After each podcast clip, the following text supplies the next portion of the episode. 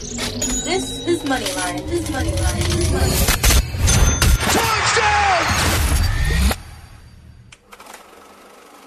This is Moneyline on ESPN 97.5. And on E ESPN975.com. Yeah, we made it. You just talking. If they hate it, you know they watching. Enjoy the show. Enjoy the show. Enjoy the show. Enjoy the show. Presented by Klein's Jewelry and MyBookie. Klein's Jewelry and MyBookie. Live from the RentersWarehouse.com studios, here's Jerry Bow and Josh Jordan. Lights, camera, action. Hello, world. Welcome into Moneyline, Houston's newest fantasy football and gambling show. Yours truly, Jerry Bow, sitting next to my partner in grind. What's up, Josh? What's going on, Jerry? Nothing much. Excited to uh, get back in here and give the people what they want. Some more information, some more uh, ana- analysis over how to draft in the upcoming weeks, and some winners. If we can uh, at least do that for them, right, Josh? That's the plan. They're they're not going to be listening, right? So they're going to grade us, let us know how we do. Sure. How uh, how are you doing behind the glass, Cam? Uh, you know I'm good. Just trying to get my headphones to work. That's important. Just normal things. All right. Well, for those who uh, didn't tune in last week, we want to kind of give you a gist of what the show's about. It's going to be really, really uh, numbers driven, fantasy football numbers, gambling trends, everything you need to know on a Sunday morning leading you up to kickoff. Let's be uh, serious here. And what's what's a typical Sunday morning for you like, Josh?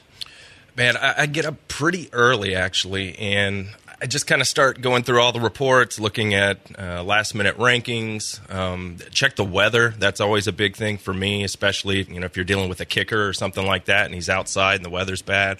Um, just little things like that. I like to be prepared. and, You know, I don't like to be running to my computer at 11:58, terrified. Uh, I like to kind of sit down, and I'm in like a million leagues, right? So it takes a while.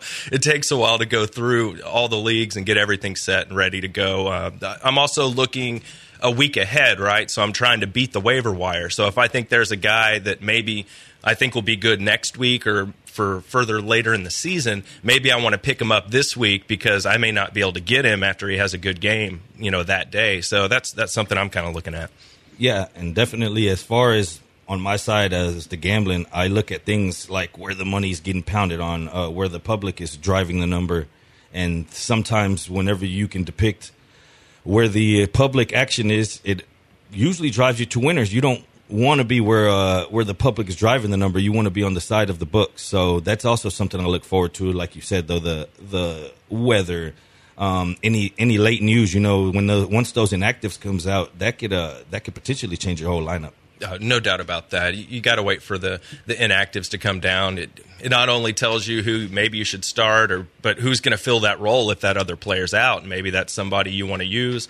Maybe it's somebody you want to pick up and just put on your bench so your opponent can't start him against you. Uh, so there's a lot of things to to keep in mind there.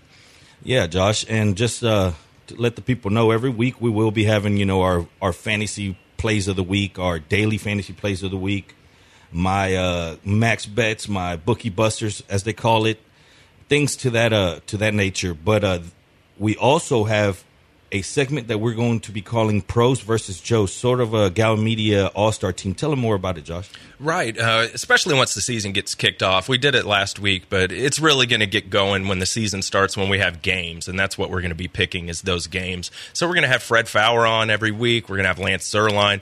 Eric Sandler's going to be putting his picks in. I don't know if he'll actually be on the air with us, but he's going to participate. He's the food editor of Culture Map. Uh, he is the guy to talk to if you got a special event where you need a restaurant or somewhere to go. Uh, he can get you in the right place, that's for sure. And then we're also going to have Holly Seymour on every week. I think everybody knows XO Holly. She's been on a lot of the shows on ESPN 97.5, and she's going to call in, I believe, today also to, you know, look at some uh, some future bets, uh, something based off of your article on Culture Map, And that's the other thing to keep in mind. Jerry and I both write for uh, for Sports Map, excuse me, and uh, that's where all the gambling content's going to be. That's where the fantasy football content's going to be. Lance Zierlein wrote a fantasy article for uh, for Sports Map just this week, and we're going to take a look at that a little later in the show and, and see what Jerry thinks about some of his picks. Yeah, and we're very very excited for that segment to uh, kind of hear what the like we say pros Lance Fred a lot of people trust their knowledge and what they a lot of people want to know what they have to say and every week you'll get that on this show as well as just what we call as joes and that's everybody else. Also we do have some fantasy football listener leagues. We announced them last week. We had a few callers about five and then uh, we've been posting on our social media on the twitter page as far as ways to get in it. Currently we have i think about 17 players and uh, we're trying to get three leagues, so we'll play it by ear. But as of right now, we have about 17 players, 15, somewhere around there. So during the show, we will be giving out the number. We will be taking new participants. So get ready. The number 713-780-ESPN. We'll be taking new entries to the uh, Fantasy Listener League. That's right. And you can also follow us at Moneyline 97.5. That's another way where you can get in the league too. If you get a hold of us, uh, we might be able to get you in that way as well. So definitely check us out on Twitter. And then last but not least, I uh, if, if you're familiar with my work, I do a thing called Bookie Busters. I usually give out these max bets. We've been extremely, extremely hot during the last three days. Just to put in perspective, a hundred dollar unit better is up about four grand in about three days. Um, we're wow. very, very hot. Yeah. People talk about a 52.4 number to be even. Those max, bet, max bets are hitting at about 88, 90% right now. Um, wow. It's ridiculous. It's ridiculous. We're literally, we've lost maybe two out of 15 plays. Um, stay tuned during this show for callers only. I will be giving out my favorite play of the week, and that will be on a match that kicks off today. So if you want the max play, give us a call. We want to hear from you, and it doesn't necessarily have to be about anything particular. Call us. Let us. You have any questions of, about your upcoming drafts? We want to. We want to answer them. You want to talk futures? We want to talk about it. Or if you just want to say, hey, you enjoy the show and the idea, call us. We would love to hear from you. That's for sure, man. So uh, we had a lot of games this week. Um, you're supposed to get a better look at the preseason in theory when you get to the second and third preseason games, but that's not exactly the case I'm finding this year. I feel like the joint practices are where coaches like to get most of their work done. And I was hoping to really get something out of watching a lot of these preseason games and it's it's not it's not making it easy for us Jerry I'll tell you that I mean I just look at this Raiders Rams game from this week, and they're actually playing very early in the season. The Raiders are playing the Rams. So Gruden, he was actually vocal and kind of upset about the way the schedule was done. So what did he do for this preseason game? Uh, he didn't play any of his guys. I mean, he didn't play Derek Carr. He didn't play Amari Cooper. Um, a lot of these guys, Jordy Nelson, Marshawn Lynch, Jared Cook, Doug Baldwin, Martavis Bryant, all guys we want to see. We want to see in this new Gruden offense, see what it looks like. And we got absolutely nothing. And of course, the Rams did the exact same thing. Jared Goff didn't play. Todd Gurley didn't play. Brandin Cooks, Cooper Kupp, Robert Woods. So that that game was basically a nothing for us, I think, from a fantasy perspective. Yeah, in the last few off seasons, we've noticed that uh, people have been talking about shortening the length of the preseason because at this point, what are what are we getting? I mean, as a season ticket holder, you get these tickets as an add-on, and what do you do? You pretty much give them away. Yeah. Is it worth going to these games to see people that might not even make the roster? I mean, it's football, and that's why I guess people are just glad to see it and to attend it.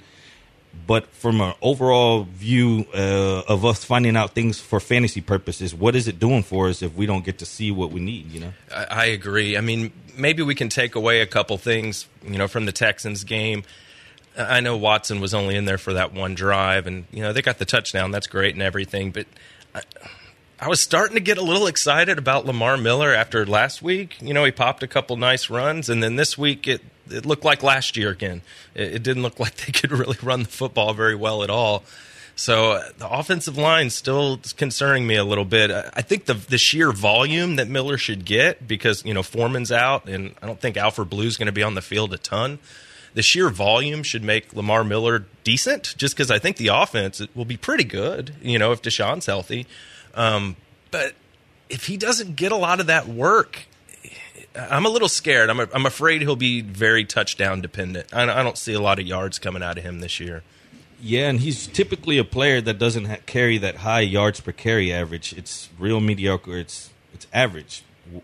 The plus side of it is if if Watson's in, the Texans will be scoring, and he'll get his. So I don't really know if he will end up ultimately dominating the backfield with the questions that we have with a couple other players coming back. And this is, to me, a make it or break it year for Lamar Miller.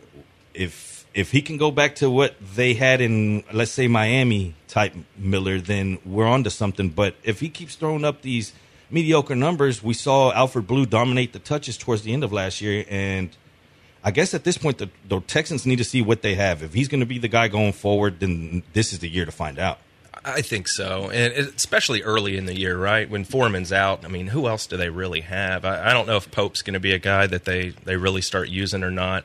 Um, it's kind of tricky. You know, you want to you want to get in on good offenses, but you also don't you don't want to give up too much. I was able to get Miller sometimes in the eighth or ninth round when I did some of these mock drafts, and now I'm starting to see him go, you know, more around the fifth round, and that's not nearly as tempting to me in Yeah. the fifth round. I agree, but one thing we can take out of last night's game is Bruce Ellington. What uh, what were your thoughts about his performance? Well, I mean, once again, it was him and Miller that started. Both kind of slot guys, but they just played the the one and the two yesterday, and I think Ellington's going to make the team. I mean, he's had a good chemistry with Watson, you know, back to last year, and I like Braxton Miller, but you know, almost every time he gets tackled, he leaves the game. I, you know, that's that's hard to depend on him.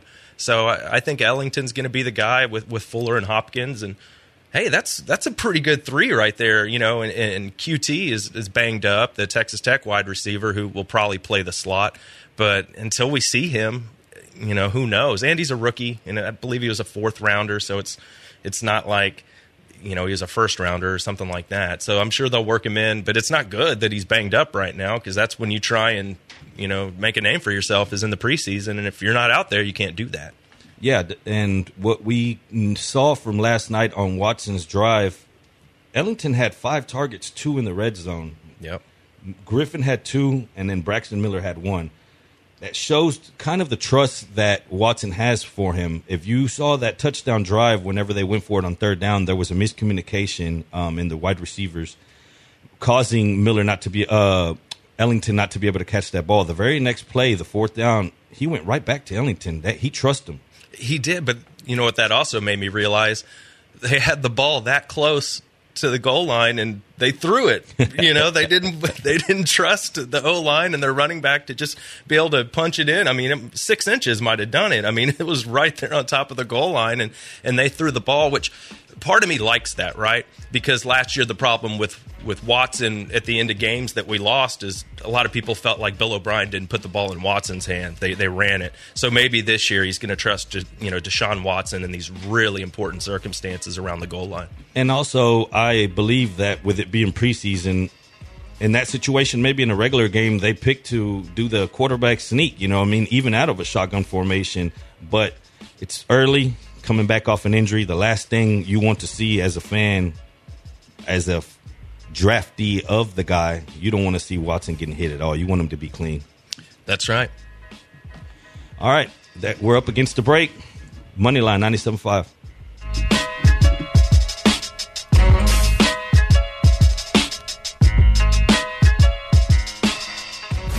Twitter. Twitter. Follow the show on Twitter at Moneyline975.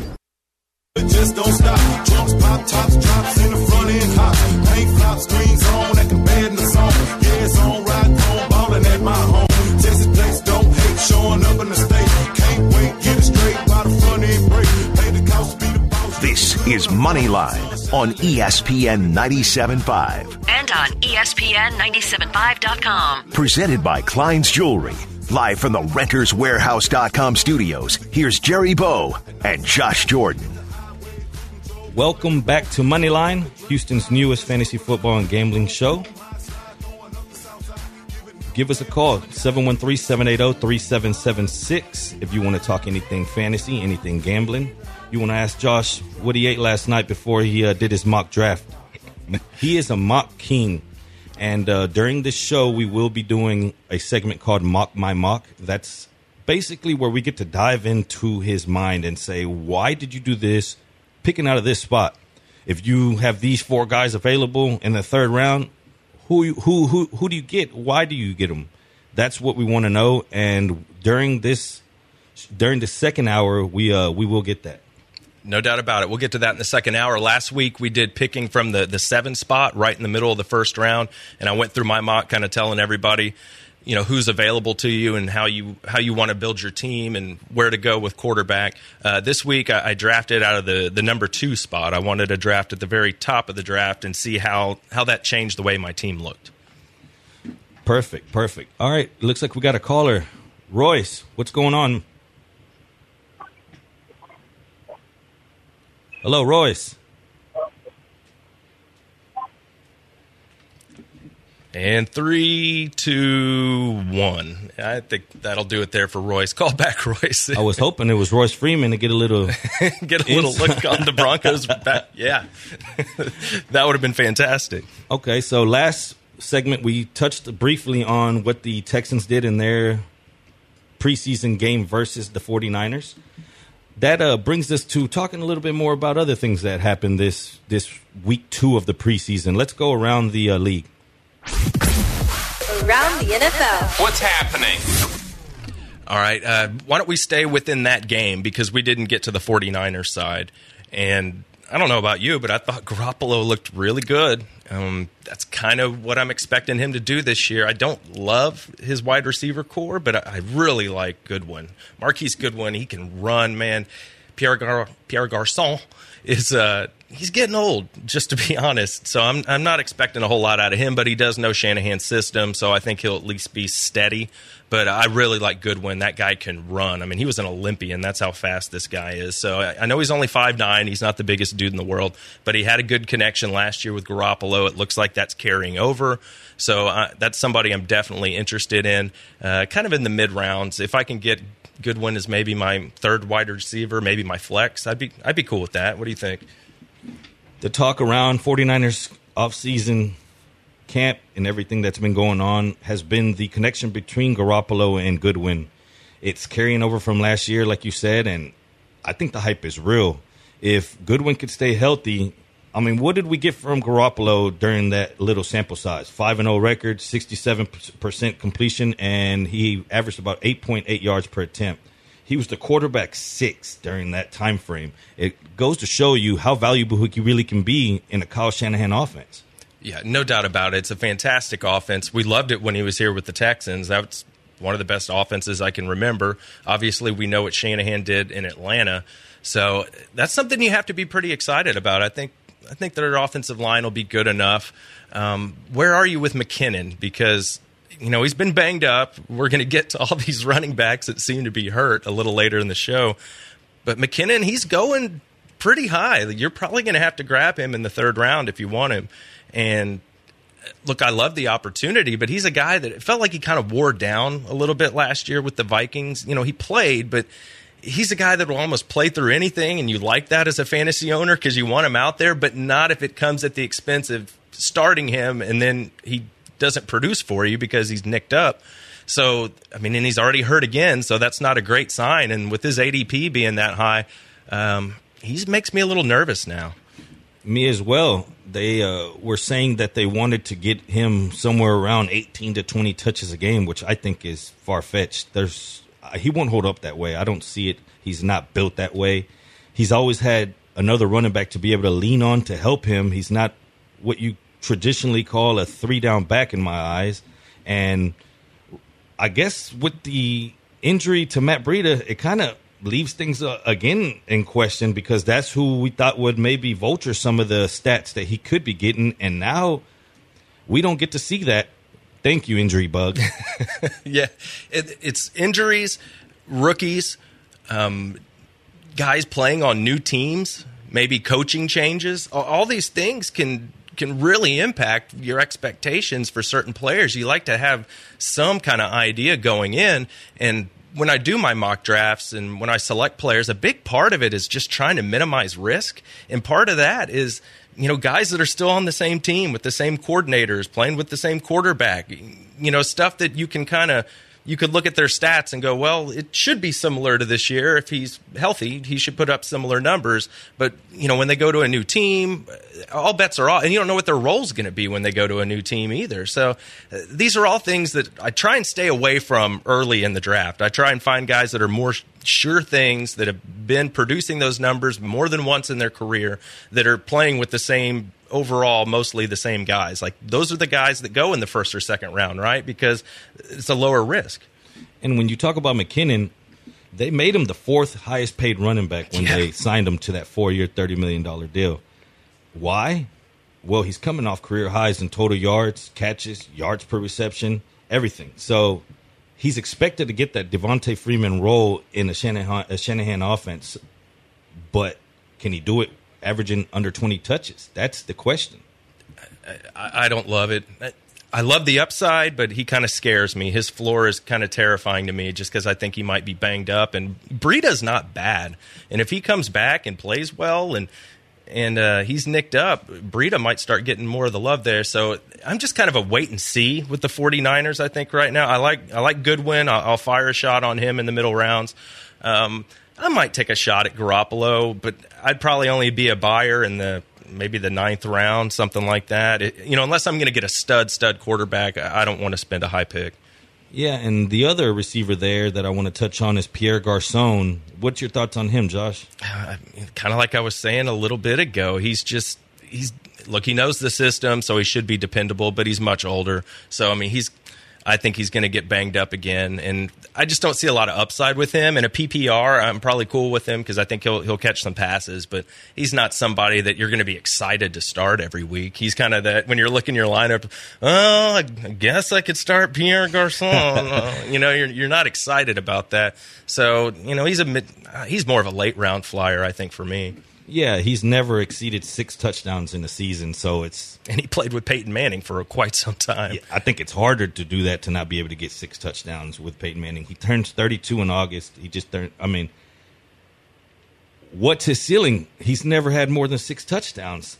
Is he maybe a week, uh, bye week filling? He could be. Yeah, that's what he is. Could he turn into the number one wide receiver over there if Goodwin was to get hurt?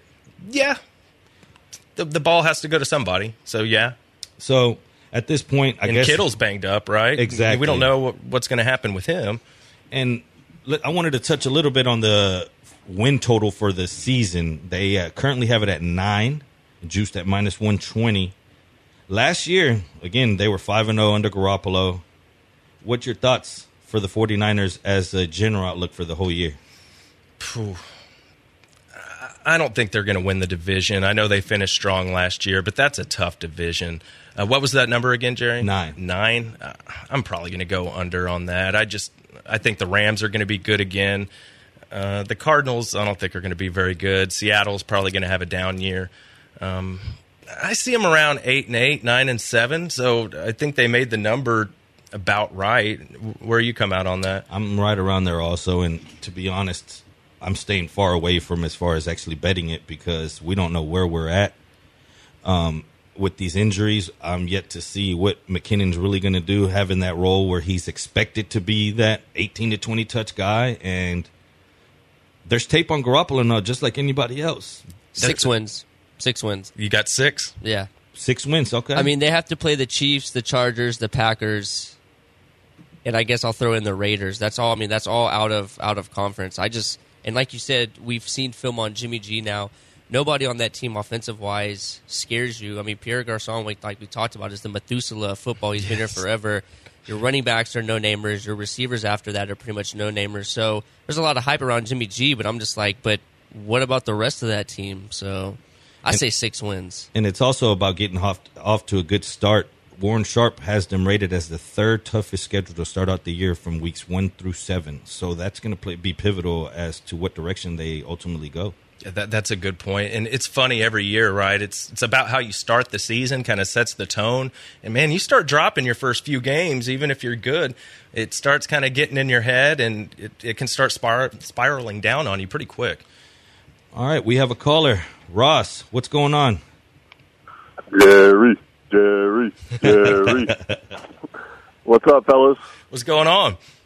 Not much, man. Not much. I uh, love the show. I just wanted to call in and uh, throw uh, Jerry and uh, all you guys some support. Uh, I've been I've been following Jerry uh, probably for like two months now. I mean, I, I saw um, I've been on Twitter for like seven years. I think I have seven followers, but I uh, ever since I started following Jerry, uh, I probably got 25 handicappers following me now, so that's great.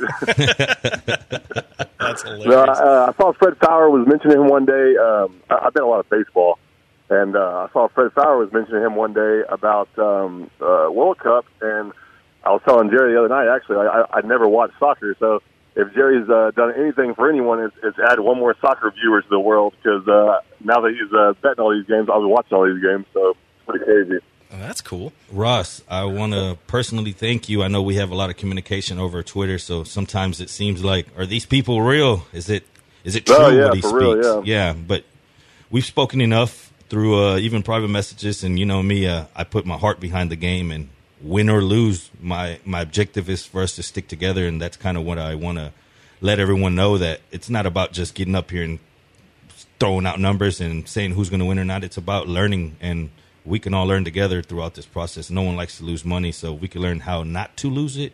Then we did all right. But I really, really, really appreciate all the support that you give me day in day out.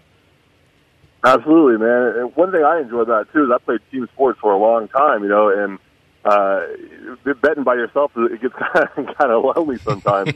so uh, you know, you, you got a group of guys that are betting on the same games, and everybody's cheering it on. It just makes it that much more exciting.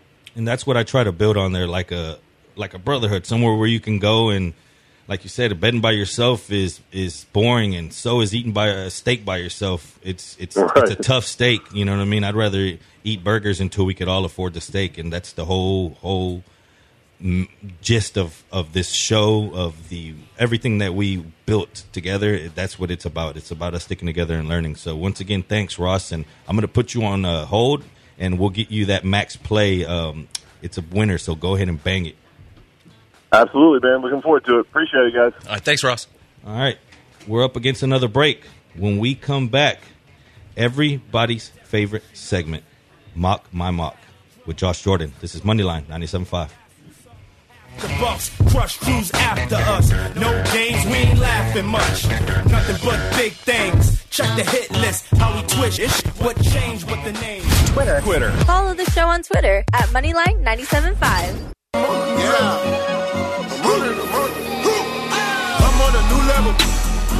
I'm on a new level. I'm on a new level. I'm on a new level. Brought me a new shovel. Put this new in the dirt. Chain with the new bezel. On my nigga, put it work.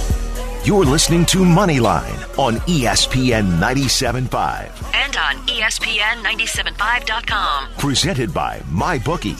Live from the RentersWarehouse.com studios, here's Jerry Bow and Josh Jordan.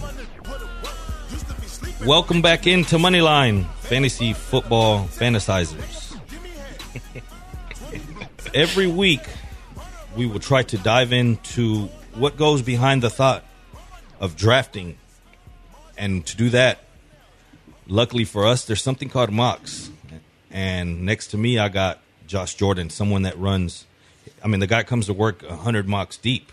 When someone does him that like that, and we laugh, you know what I mean? Because it's like, wow, it takes time to do these mocks. I mean, you literally have to put time aside to do them, and this is a guy that thrives off of that. So, without further ado, this is mock my mock with Josh. Mock My Mock with Josh Jordan. All right, this week he drafted out of the two spot. It's very interesting to see what he does with this because you know drafting early you have to wait a long time before it comes back to you, so you have to make sure you capitalize off of that. With his first pick, Gurley, what was your thoughts behind that? I was kind of surprised that Todd Gurley fell to me at two. I- I've seen him go there before. You know, the guy took Le'Veon Bell in front of me. It's a, it is a PPR league, so some people like Bell better than Gurley, and and that, I'm fine with that. But I was I was excited to have Gurley. I don't think I've. I think this is the first time I've actually gotten him, so I was excited to get him. And hey, you get Todd Gurley with your first pick, you know you're happy about that. Yeah, for sure. And all the extra stats he gets with his receiving skills, and I believe it was six rushing touchdowns, a league high. It you can't go wrong with him here. Either him or Bell here is what you'll usually see. I tend to go with Gurley. He doesn't have the extra, let's say, outside problems that that Bell might carry. With your second pick, I see T.Y. Hilton. Tell me why you did this. This is where I was I was kind of bummed, right? I, I was really hoping that one of the elite wide receivers that I like was going to get back to me. And if one of them didn't get back to me, I would go for Gronk. But that's why I picked this mock to kind of show everybody. Um, not not every time does the mock or the draft go the way you want, right? Sometimes that guy you're waiting for does make it back to you, and sometimes he doesn't. So I picked this one as an example to show people what you do when you don't end up getting the guy that fell to you. So here I went with T.Y. Hilton, and I don't love it because I was really hoping like AJ Green or Davante Adams, somebody like that was going to make their way back to me, but it didn't happen, and and that is. I get it. I did a mock just yesterday where I picked out of the same spot, and AJ Green did make it back to me, and I took him. Um, but this time he didn't. So I went with T.Y. Hilton. And Hilton for me is kind of like on the borderline at the very end of the elite receivers. And that's just because Andrew Luck, you know, I know he played in the preseason game, but he's kind of just throwing short passes at this point. So um, it's still a little risky to me until I know he's good to go. Yeah, and Luck. I mean, uh, Hilton. This was his first year since his rookie season to fail to get to a thousand yards. So, I guess a lot depends on what happens ultimately with Andrew Luck. But I like the pick, and I think he's the one of those players that can win the weeks week by week by himself. Sometimes you'll have that 28 point performance from Hilton, and I think the upside's what you went with here. What do you think about him, Cam? Good old Ty. Yeah, I mean, he, what, what I mean, what negative thing can you say about him? I mean, it's kind of like D Hop. He still produces with whatever quarterback he has there. He's got good hands. He's obviously a great route runner. With Andrew Luck coming back, even if you're not getting the Andrew Luck from three years ago, you know, a 90% Andrew Luck is still better than a lot of the quarterbacks in the league. So I think Ty. I don't think it's a stretch at all to make him your top wide receiver choice. Um, I mean, especially with Andrew Luck coming back. So I'm I'm all for it. Yeah, I mean, I was hoping to grab him in the third, but that really wasn't an option for me. And right after that, Mike Evans went, and you know, he's he's somebody I definitely considered. But you know, he's got the the quarterback issue for the first what is it three four games with Jameis Winston with the suspension, um, and Evans is real just kind of all over the place. He's either great or he's really disappointing, and I I kind of subscribe to the good vibes, bad vibes, and you know the Bucs to me it's just bad vibes. So I'm just kind of staying away from those guys. So and I knew I was picking going to pick again really quick, right? Because I had the number two overall pick. So you know the guy in the one spot would take two players, and then I'd have my next pick. Uh, which leads me to my pick in the third round, and that's where I, I fired on Joe Mixon. I I think he's going to have a big year. They improved the offensive line. I think he's really talented dude, and I'm I'm going to give him a shot. I love Joe Mixon this year. He uh, at one point, eighty percent of his yards were after contact. He's Wow. yeah, he's a bruising back. The thing that held him down for some point yesterday was remember at one point Jeremy Hill was there and they were curious to see what was going to happen with him. Once he kind of got out of the picture and Mixon took over, you saw what he could do. He was a top 10 running back during that time that he was starting during the middle of the season.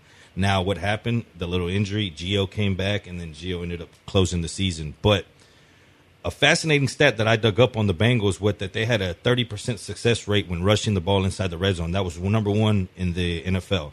Mixon is the centerpiece of them running the ball in the red zone. He sees the ball 47.2%, so almost half the ball inside the 20. Once they get inside the 10, he sees the ball 78% of the time. And inside the 5, 85% of the rushes. So if you're on the number one team in success rate inside the red zone when rushing, and you have somebody that's getting potentially 85, 78, 45% of the carries, then that's a guy that can get you touchdowns, and that's what ultimately scores points and wins weeks. No doubt about it. And he's another one of those guys, kind of like Lamar Miller this year, that he shed about 10 or 15 pounds in the offseason. He wanted to get a little lighter, a little more quick. And I, I think we've already seen that in the preseason. I believe he, he took a little pass uh, for a touchdown just the other day. So uh, Mixon's a guy that I, I really like this year. So I'm I'm I'm going to take a flyer on him. If you want him, you better take him about where I took him, or, or he'll be gone. Yeah. So I see with this next pick, you took a little risk. Tell me why you grabbed Doug Baldwin here. I just feel like he's a top 10 receiver if he's healthy. You know, in most of the rankings you would look at, he was top 10 until he got busted up. And I read a report that he was sprinting earlier this week. So, you know, he might be okay to start the season. And who else does Russell Wilson have to throw to? You know, like Jimmy Graham's gone and uh, there's really nobody else that I'm excited about. So I think Doug Baldwin's got to be the guy. And now I'm okay with my receiver group, right? If if I put Hilton with Baldwin, those two together, I'm cool with those guys being my one and my two. So I, I took a risk on Baldwin there. I, I'm fine with it. I mean, I think he's going to be good to go.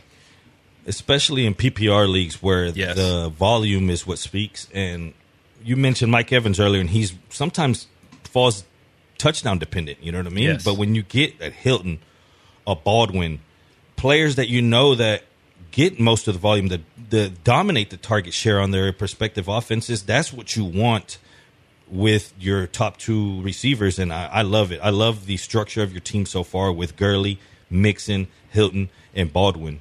Then you got to Juju. I, I did, and I find myself kind of taking him quite a bit in in the fifth round.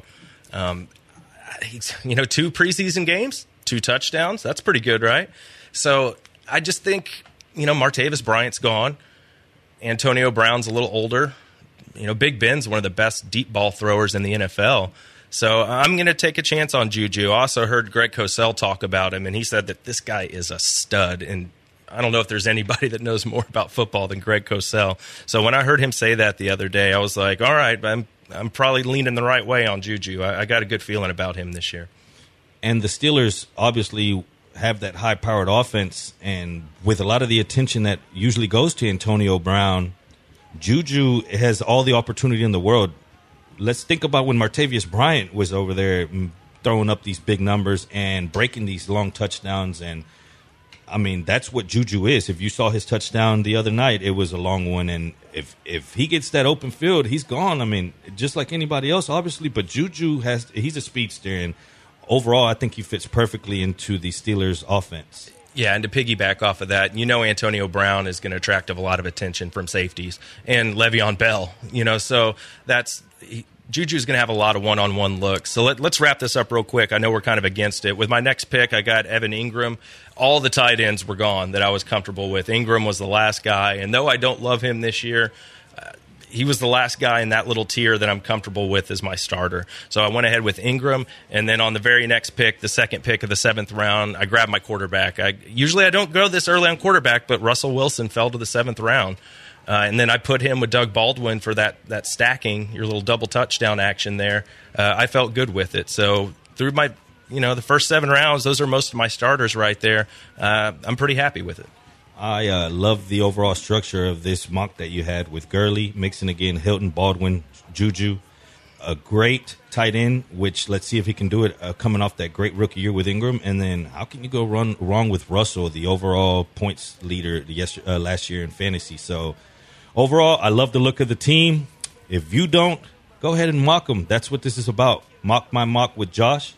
Thanks for that, man. Uh, the people se- seem to really, really, really love it and to get your view on different picks. Yeah, and we'll do it next week, but I'll pick it like the 11 or the 12 spot so people can kind of see how their team will stack up when they pick at the back of the draft. All right, Matt, we see you on the lines. We'll get back to you on the other side. This is Money Moneyline on 97.5.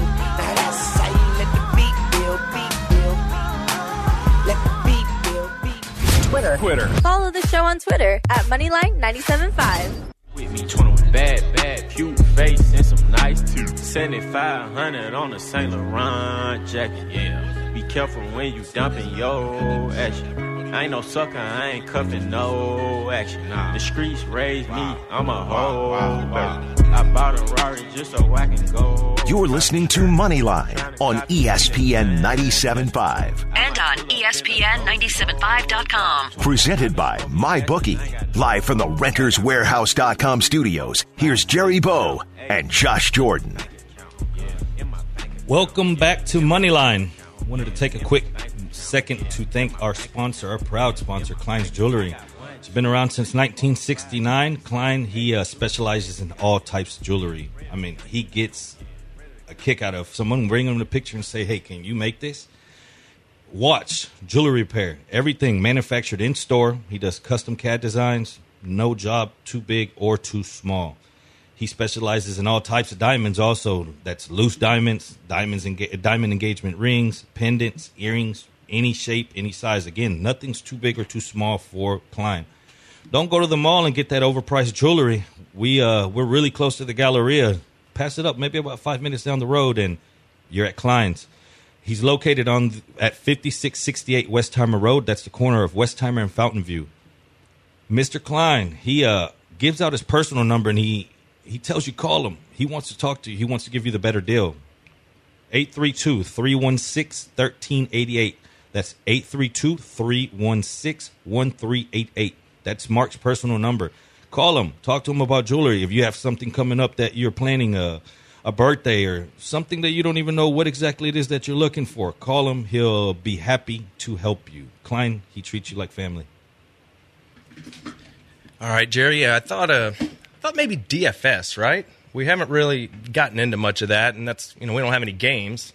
So, but we do have strategy on on how we play it and the, the things we like to do to get an edge, how we like to build our team. So, why don't you give people an idea on on how your process when you're putting together a daily lineup on a Sunday? Okay, so first off, it's it's just like any other type of gambling, bankroll management, and how much you actually put out there. Whenever you deposit money on DraftKings, it's really simple to get caught up in what they put at the top of the menu, the million maker, the million, you know, the millionaire maker, the the top contests that pay out these big amounts, and that's what they want you to fill up because that's the bigger fields. That's how they they drive it. It's it's a dream. Reality is, though, most people don't win those big contests, and it's a strategy on how you play these small games that are considered, some say, cash games. Anything with smaller fields, let's say 10 players and down. So, how do you attack the two different worlds? Because they're completely different. In a world where you play only against 10 people, you don't really want to go off the grid too far as to picking, let's say, a quarterback. You you don't care about having the highly owned quarterback if you can manage to get points out of other positions if that makes sense. Whenever you play these large tournament fields, let's say for example, the Packers are playing someone easy and everyone is on Aaron Rodgers. Rodgers cost a certain amount and usually is the highest amount for a quarterback. Using that theory, if you're playing against higher fields, higher man fields, you can do the math and start saying if if so and so if X player uses nine thousand dollars of his salary, where do you think he's going to go with his running back or receiver? What does his salary ultimately allow him to do? Does it allow him to go ahead and get a top receiver also? And if he does that, then you know where his running backs are coming from, and it's going to be those value running backs. So coming into every week, you'll hear about these running backs that are considered value, and they're because someone else got hurt, and all of a sudden now they're the number one option. But DraftKings or FanDuel or wherever it is you play hasn't adjusted their price, so you catch them at this really, really, really cheap price. But the truth is, is he's going to be sixty percent owned Yep. at that price. So if you can beat 60% of the field on one of these big contests by fading him and jumping another direction, then that's the way you go. And a lot of a, a lot of these weeks you'll hear, "Wow, there's two injured running backs. This guy's starting for him." You tell you're telling me DraftKings still has him at 4400? You run to him and you get him.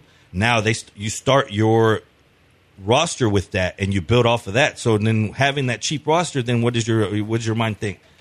Oh, I can get that expensive quarterback now. So now he goes and gets that ex- expensive quarterback, and what does he do? He doubles them down with that wide receiver one from that team.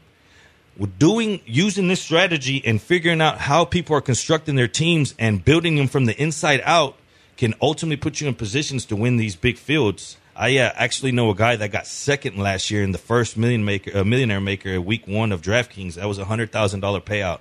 Um, Wow. Yeah, and it was a twenty dollar buy-in, and he did that exactly by fading what everybody else was thinking. And with the offseason and all the talk and all the build up to that first week one of DraftKings, he uh, he knew what everybody was talking about and who everybody was was going was considering value. So yeah, Josh, there's so many different strategies, and it's a game of its own once you start dealing with this daily. But it all goes back down to how many people you're playing against. And I think it goes without saying too, but I see it all the time with friends. Is it's not all about how much they cost and how much they average per week. People forget to look at that little yellow or not yellow, but red and green opposition points allowed, and you want to look for that green because you can get a guy like Antonio Brown who. Oh yeah, he costs eight thousand dollars or eight thousand points. He's you know he's he's he's going to give me a ton of points. But if he's playing the number one pass defense, you might want to reevaluate that. And people forget to look at the little details like that. And I see it all the time where they're like, "Ooh, I'm just going to get the guy that averages the most without looking at who they're playing," and you know bites them in the butt. So Yeah, no look at the green that. and red. Yeah, you got to look at your matchups. That's obviously a really big part of fantasy football. For me, just a couple little tips for what I like to do. I like to try and find the values. You know, not necessarily like you're talking about where everybody's run into that guy. Just really good players, I think, that are going to do better than they're being priced for the week. I try and build around that. And just overall, I almost always go with the cheapest quarterback I'm comfortable with. And I pretty much always go with the cheapest defense, period. A lot of times, the, the most awful defense with the worst matchup can get you a fluke pick six or, you know, just something to get you some points on the board. And then if you spent nothing on your defense and they at least you know were decent for you a lot of times that's better than spending that more money on that defense and then maybe they underwhelm that week so those are just two positions where i mean I mean, I would almost even go like like Brandon Weeden if he had to start one week. You know, if if a guy is just like ridiculously cheap because he's a starting quarterback and you know he's playing for whatever reason. Um, a lot of times I'll take that really, really cheap quarterback just hoping that he'll get me a touchdown or two. And then all that money I saved, I'll go load up on studs at receiver and running back. So, so those are some things that I'd look for. Yeah, and whenever picking these quarterbacks, like you said, somebody that's off the grid, you you benefit more from having that low owned guy that goes times three, times four value rather than having, say, Rodgers owned at 45, 50%, and he only goes three, four times value. You know what I mean? Because, the, again, the owner percentage was low. And whenever we talk daily fantasy, we talk about these stacks. Usually, whenever you go up there and you pick your quarterback, you, sometimes if your quarter, most of the time, if your quarterback has a good game, obviously someone's catching that ball, right? So your first instinct is to go stack him. When playing these big fields, it takes about 200 and 250 points total to win one of these contests. So using that math, that leaves it to about 25 points a player from each position, and some more because your defense um, doesn't score as much. So I guess spread out the the points that they lack. Using these two man quarterback stacks and saying that 25 points is the baseline of what they need to approximately get. When you stack a quarterback one, uh, quarterback with a wide receiver one, he they reach 50 points combined. That's 25 apiece, 15% of the time.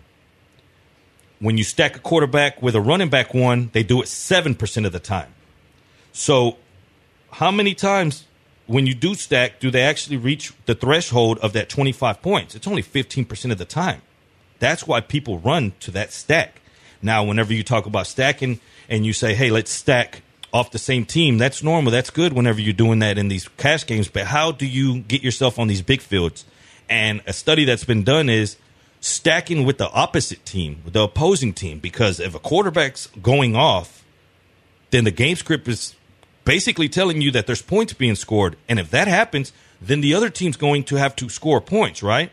So using that theory, when one quarterback one quarterback scores 25 points, the opposing quarterback they average 20.8 points. That means they're scoring also. How many times do they break the 25% themselves? 60% of the time. So if my quarterback goes off, that opposing one, he's playing chase, he also goes off. He goes off, what happens? His wide receiver one goes off. So it all ultimately gives you another way of stacking games without going the conventional route of just saying, "Hey, I'm going to go my number one receiver," you know, to couple them with that quarterback. Don't always do that. Try to go outside the grid. That's a really good tip right there. I hope everybody was listening to that. It makes a lot of sense, and the numbers bear it out. So definitely keep in mind that if, if you like a certain quarterback, well, the guy he's playing against, he's probably going to be good too. Um, what do you think, Jerry? Do you want to try and get these calls on the other side? Let's get them. Let's get them. Okay, let's go for it. Mike, what's going on? you guys doing? Good. How you doing, Mike? Good, good. Hey, Jerry, another killer day yesterday, bro. Thanks, Uh, man. pos- uh, positive vibes to you today. Uh, so, from an NFL gambling perspective, going into the season, which teams do you guys think are undervalued? Kind of like how the, the Rams and Eagles were last year. And then on the flip side, which teams do you think are overvalued? Man, that's that's interesting. I guess if we're thinking about an undervalued team, I guess that's kind of like a bounce back team, right, Jerry? Somebody like that. And man, that's tough. I, I think I hate to be a homer, but I, I, I kind of like the Texans this year just because of Deshaun Watson. I don't love the number, but I, I think they're going to do it. I think they're going to get to ten wins. I I just think they are. It, that's just me. Um, so that's that's kind of tough, though. I mean, how undervalued are they really? Um, you know, I, there's a lot of hype around Deshaun Watson with the national media. So, you know, maybe some people are on that, but he is risky. I, I don't know. That's a tough one. I, I'd probably go through and maybe look at some more numbers and get a, better idea of a better play after looking through everything. But the, the team I've really loved this year is the Saints. And I would just hammer the Saints because I think they might win the Super Bowl. I, I am. I thought they would possibly do it last year, and I think they're going to even be better this year. So uh, the Saints are a team that I really like this year to get the over. As far as overvalued, I go back to what we spoke of a little bit last week in Tennessee. I think that people are seeing that they were a playoff team, but they don't look into what actually got them there and being very mediocre in a division that allowed them to be that with all the injuries. They saw themselves crawl into the playoffs and I think they regress with all the changes in the coaching staff and whatnot.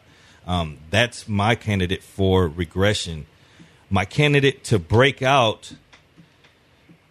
It's tough. It's tough, and let's not say actually break out, but I really and and it sounds so cliche, but I like the Browns to. I mean, we've gotten so used to seeing them be the basement of the league that I guess now that we see these little weapons we we think they could ultimately be something. They could put together something that could what what what's considered a good season and what's considered a bad season this year for the Browns wins wise. Man, if they get to five, six wins, I I think that that'd be a big step forward since they've only won what one game in the last two years. And I think the number's somewhere around five and a half, isn't it? It's exactly what it is at my bookie. It's over under five and a half at minus one fifty five. Now you look at their division and you say, hey, could they maybe sneak out a game versus Cincinnati? Could they sneak out a game versus the Ravens? So at that point, if you can get two wins out of that division, you got 30% basically of your total win that you need to get to, to cash the bet. So the Browns are going to be a, I guess, fan favorite from the perspective that everyone wants to see what happens at the quarterback position. Everyone's curious to happens with, with what happens with Chubb and uh, the receivings. I mean, the receivers. What what do we what do we get with them? Is Gordon going to be the guy? Is he even going to play? I mean, is he going to get out of this recovery process that he's still stuck in? Is Landry going to dominate? targets there? Uh, is he going to line up in the slot? I mean, w- w- there's so many questions that go with the Browns, but five and a half wins, that's not that much to ask for for a team that has talent at every level, even on the defensive side of the ball. And, and you brought up Cincinnati and Baltimore, right, and stealing a game. I'm looking at their schedule, and they've got Cincinnati in Week 16. They've got Baltimore in Week 17. Who knows if the Bengals or the Ravens will even really be in it, at, you know, by that time in the year? I mean, who knows if, if Joe Flacco is still the quarterback for the Ravens in Week 17? And, you know, so there's a good chance they play Denver in Week 15, but I don't really know what to expect from them with Case this year. So, I mean, would it shock you if Cleveland beat Denver, Cincinnati, and Baltimore to end the year? I mean, I don't think it's the craziest thing in the world. That's a great point because they're tough. They got the eight toughest schedule from weeks one through ten, but then they have one of the by far easiest schedules to close out the year. So if they could get maybe one or two wins in that ten gap stre- uh, ten game stretch, then hey, I think we'll be catching that. We're up against another break here. Moneyline 97.5.